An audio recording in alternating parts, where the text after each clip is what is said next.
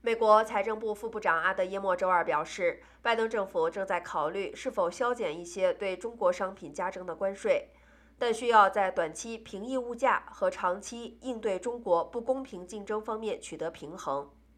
连日来，拜登政府内部正在辩论是否应该降低部分中国商品的关税，以平抑美国的高通胀。财长耶伦主张降低一些非战略性消费品的关税。而美国贸易代表戴奇则主张，关税政策应被视为对华贸易战略整体的一部分来执行。